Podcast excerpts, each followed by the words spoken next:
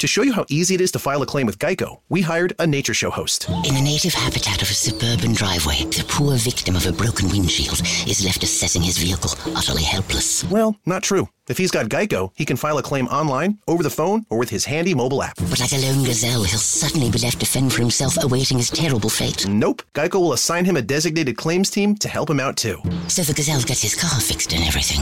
Wow, nature is so cool. Geico. Great service without all the drama. At ADP, we understand the importance of building the right team and offer the data insights to help. Just as importantly, our AI technology helps you pay the team accurately. Grow stronger with ADP HR, talent, time, and payroll.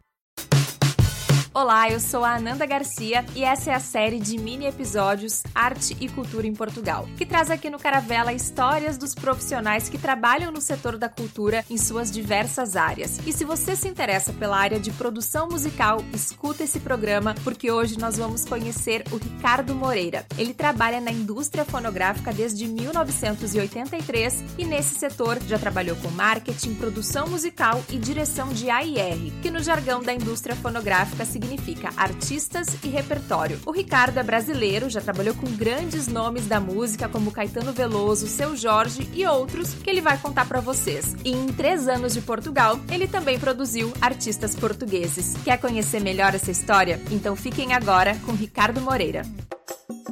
Bom, primeiramente, obrigado a Pamela e a Ananda pela oportunidade de falar para a Caravela Brasileira, essa imagem muito legal da gente redescobrindo Portugal. Eu gosto muito do título, gosto muito da vibe, gosto muito da, do, do que tem nesse nome. Eu tô aqui porque eu sou produtor musical e sou IR. Eu comecei por mero acaso em gravadora, um cara me achou um dia tocando violão em, em uma reuniãozinha e o cara achou que eu sabia muito repertório e trabalhava em gravadora. Eu fui fazer um, deixar um currículo na gravadora, fui chamado três vezes em situações diferentes. Na terceira eu topei, porque era para a área de marketing. Eu comecei na área de marketing, comecei trabalhando como divulgador de TV. É o cara que pega o disco debaixo do braço, pega o artista debaixo do braço e leva para televisão para ele aparecer na televisão. Não é tão fácil, né? Parece que é fácil. As pessoas não ficam ali esperando, esperando os artistas chegarem, né? Você tem que lutar com a concorrência, batalhar o teu lugar para botar um artista no Faustão. Era um trabalho danado era muita sedução, era muita, muito convencimento, enfim. Passei muito tempo fazendo isso. Depois eu passei para o departamento de imprensa, é, fui, fui gerente de imprensa, fui assessor de imprensa da Poligram, ainda era a Poligram. Depois eu fui convidado a ser label manager. Label manager é aquele cara que cuida dos lançamentos internacionais no Brasil. Conheci alguns artistas internacionais, foi muito bacana. Depois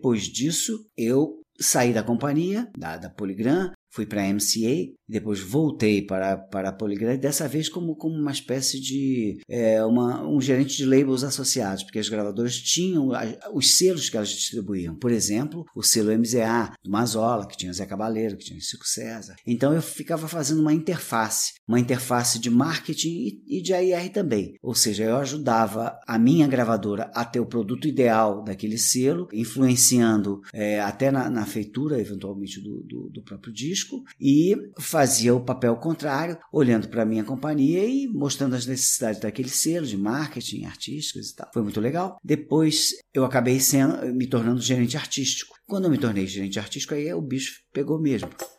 Porque aí a gente coordenava um cast de chegou a ter mais de 100 artistas. Era algo como 60 discos por ano. Então, depois de tudo isso, eu fiz o AIR de mais de 300 discos, né? incluindo aí Caetano Veloso, Seu Jorge, Seu Jorge Farofa Carioca, né? Sandy Júnior, Elba Ramalho, enfim, é muita gente. Me foge até.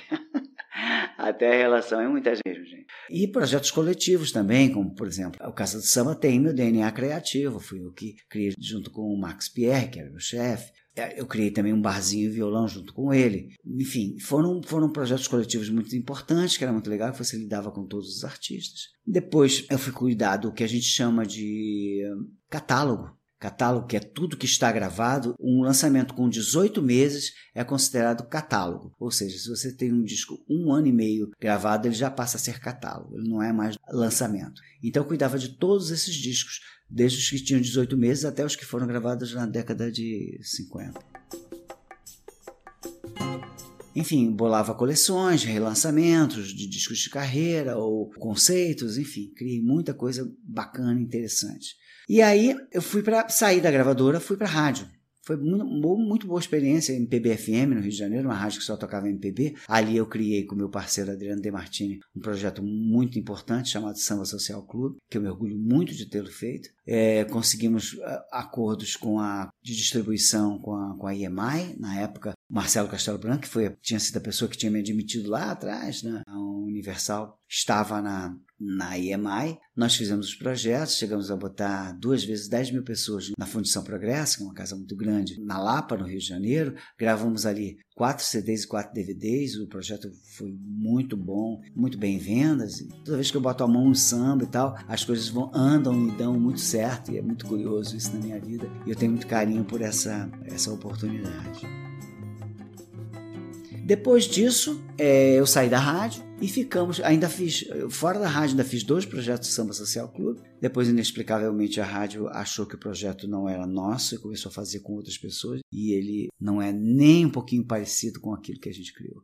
Então comecei a trabalhar independente, fiz, fiz um monte de, de, de conteúdos para outras pessoas, comecei a fazer direção musical, comecei a fazer produção de outros discos, produção musical, e até que o mercado foi ficando cada vez mais caro para mim, né, como está ah, insustentável hoje em dia no Brasil. E eu achei que, que poderia ser uma boa saída sair do Rio, a princípio eu pensava. Até que finalmente as coisas estavam da mesma forma para minha para minha mulher, que era gerente de um segmento de grandes investidores no, no, Banco Santander. Ela também estava desgastada, cobrança absurda, como é no Brasil ser bancária. Então a gente estava num momento profissional coincidente, vamos dizer assim. E aí começamos a considerar sair apenas do Rio, depois Portugal.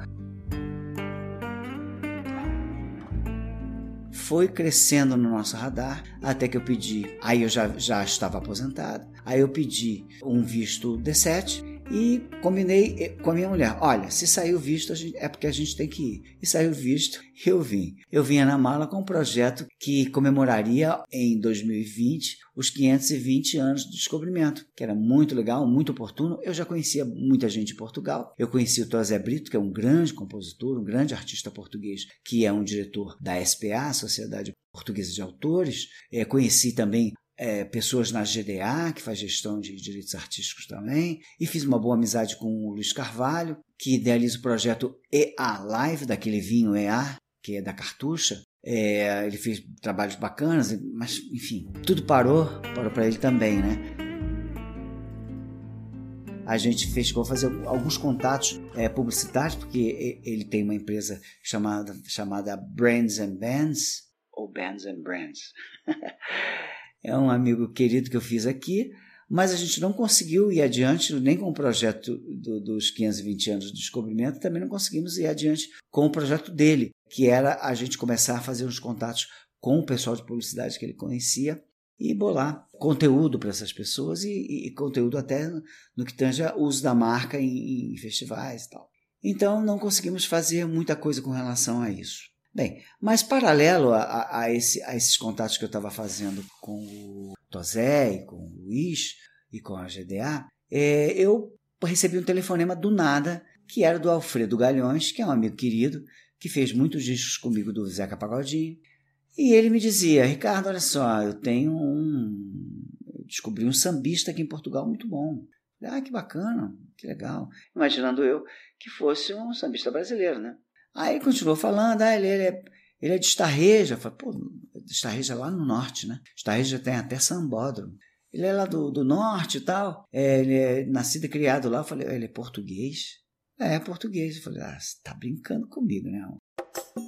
Eu nem sabia que existia direito carnaval. Carnaval como fazemos no, no, Brasil, carnaval de escola de samba. Não sabia que existia, existe. No norte existe, existe em Ovar, existe em Estarreja, existe em Mealhada, existe, enfim, um monte de lugares que há carnaval, mesmo de avenida. E lá os sambistas cantam, na maioria das vezes, com sotaque brasileiro, porque não dá, minha gente, não dá para cantar samba enredo, samba de espécie alguma, com sotaque português. No máximo, você pode tentar uma bossa nova, que é uma coisa com influência do jazz, que é mais, que é mais macia, mas com a divisão de samba não combina. O sotaque português não combina. E a maior parte dos dos sambistas, dos puxadores né, de lá, cantam samba enredo com sotaque, com sotaque brasileiro. Enfim, aí ele me mandou três ou quatro coisas que ele tinha, já tinha feito, porque ele, não, ele já tinha gravado. O nome dele é Nuno Bastos. Eu, quando ouvi, eu fiquei encantado. Falei, não é possível, esse cara morou no Brasil.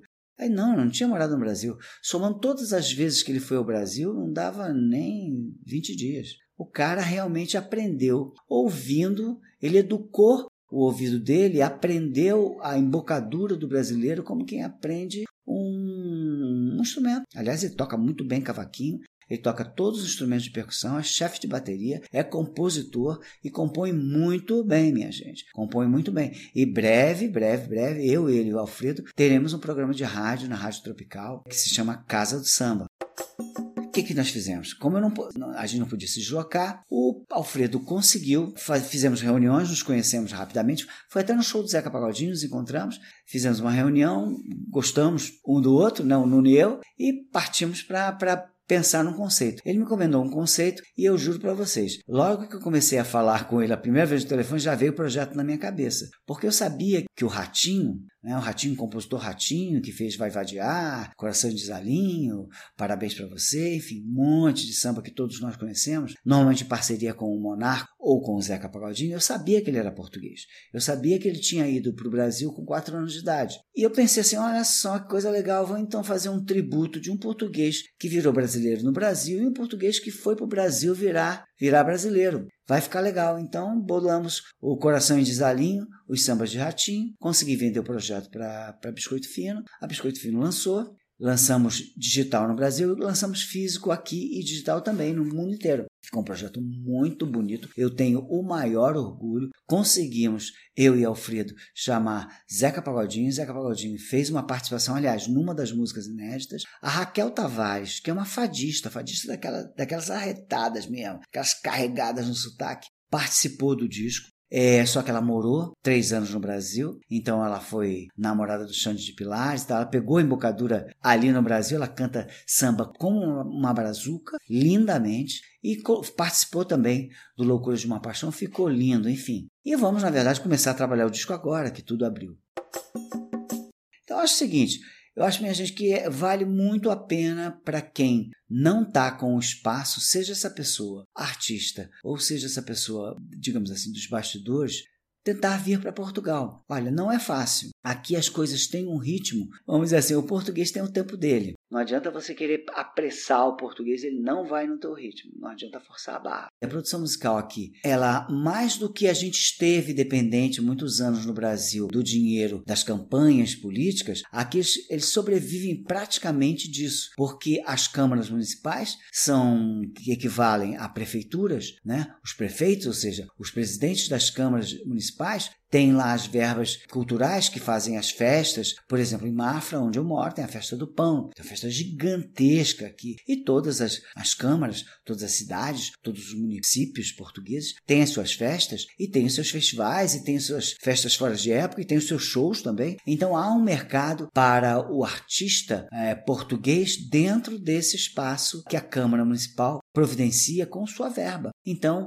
é um defeito, vamos dizer assim, do mercado aqui, porque ele, ele se move muito menos pelos patrocínios, pelas marcas e muito mais pela política. Isso não é de todo ruim, que você não precisa necessariamente, como havia um tempo no Brasil, subir no palanque do cara para cantar. Não existe isso. E, de certa forma, você tem aqui e ali sua imagem ligada a algum político, mas numa cidade é um, numa outra cidade é outro, então isso é possível fazer. É um mercado de shows para o qual eu acho que a gente, nós brasileiros, podemos entrar. Mas tudo conforme eu, eu disse, a crise sanitária um pouco que atrapalhou tudo, os planos de todo mundo. Mas eu acho que é uma alternativa, principalmente para quem trabalha, vamos botar entre aspas, com música de qualidade. Eu acho que até há essa música de qualidade, eu tenho meu padrão de qualidade, que está muito mais voltado para MPB, para rock and roll e tal, mas aqui o português ele consegue entender melhor hoje, hoje, o que a gente chama de qualidade na música. O Brasil, infelizmente, você passeia pela rua, você pegar um garoto de 20 anos, ele não sabe quem é o Chico Buarque. Ele confunde o Chico Buarque com Caetano, na melhor das hipóteses. Então isso é muito ruim, né? que um país que não conhece o seu passado não consegue construir um bom futuro. A prova disso está o jeito que está o Brasil, não é mesmo? Enfim, então quem trabalha com, com a música supostamente de qualidade e tal, talvez consiga avançar mais, porque aqui para o bem e para o mal O português gosta de música brasileira, também gosta de música brasileira que a gente, algumas pessoas, não consideram boa, mas ele também gosta disso. Então há mercado sim. É um mercado que é o Brasil, o Brasil sobre 20, né? A gente tem 10 milhões, lá a gente tem mais de 200 milhões de pessoas. Então, em contrapartida, aqui o dinheiro vale mais, aqui tudo que você ganha realmente vale, e aqui todo passo que você dá para frente é passo concreto. Não é passo que você que volta no Brasil você constrói carreira e daqui a pouco você não tem mais nada na mão. Aqui não. Cada passo que você dá é um passo firme. No momento agora eu estou focado nas minhas redes sociais. Eu tenho o Instagram, que acaba por gerar o canal do YouTube e o Facebook também, onde eu tenho material para artistas novos e também material de, de entrevista. Muita entrevista bacana, legal, com gente importante do mercado. Recentemente eu parei um pouquinho de botar esse material editorial para focar simplesmente nas entrevistas, para me dar tempo para produzir o conteúdo que eu estou fazendo para o artista novo, que é uma coisa que eu acho que esse ano deve sair. Eu vou focar em cima exatamente da minha sabedoria, que é de AIR né? Que é de artistas e de repertório, que precisa do lado do artista. O artista conhecer o que precisa do lado do repertório, o artista conhecer direitinho para, enfim, começar uma boa carreira. Eu estimulo realmente as pessoas que gostariam de, de, de, trabalhar com música, tanto com música brasileira ou quem sabe até com música portuguesa aqui em Portugal, que venham. Se estão desencantados, não encontram mais caminhos, que venham. Peguem a caravela brasileira e venham. Eu sou Ricardo Moreira, AIR e produtor musical, e foi um prazer falar aqui com as pessoas que escutam o podcast Caravela Brasileira da Ananda e da Pamela. Um beijo. E aí, gostou da história do Ricardo Moreira? Bom, a gente vai deixar as redes sociais dele aqui na descrição do episódio. E se por acaso a indústria fonográfica não é bem a sua praia, bora compartilhar esse episódio com alguém que você acha que vai se beneficiar desse conteúdo.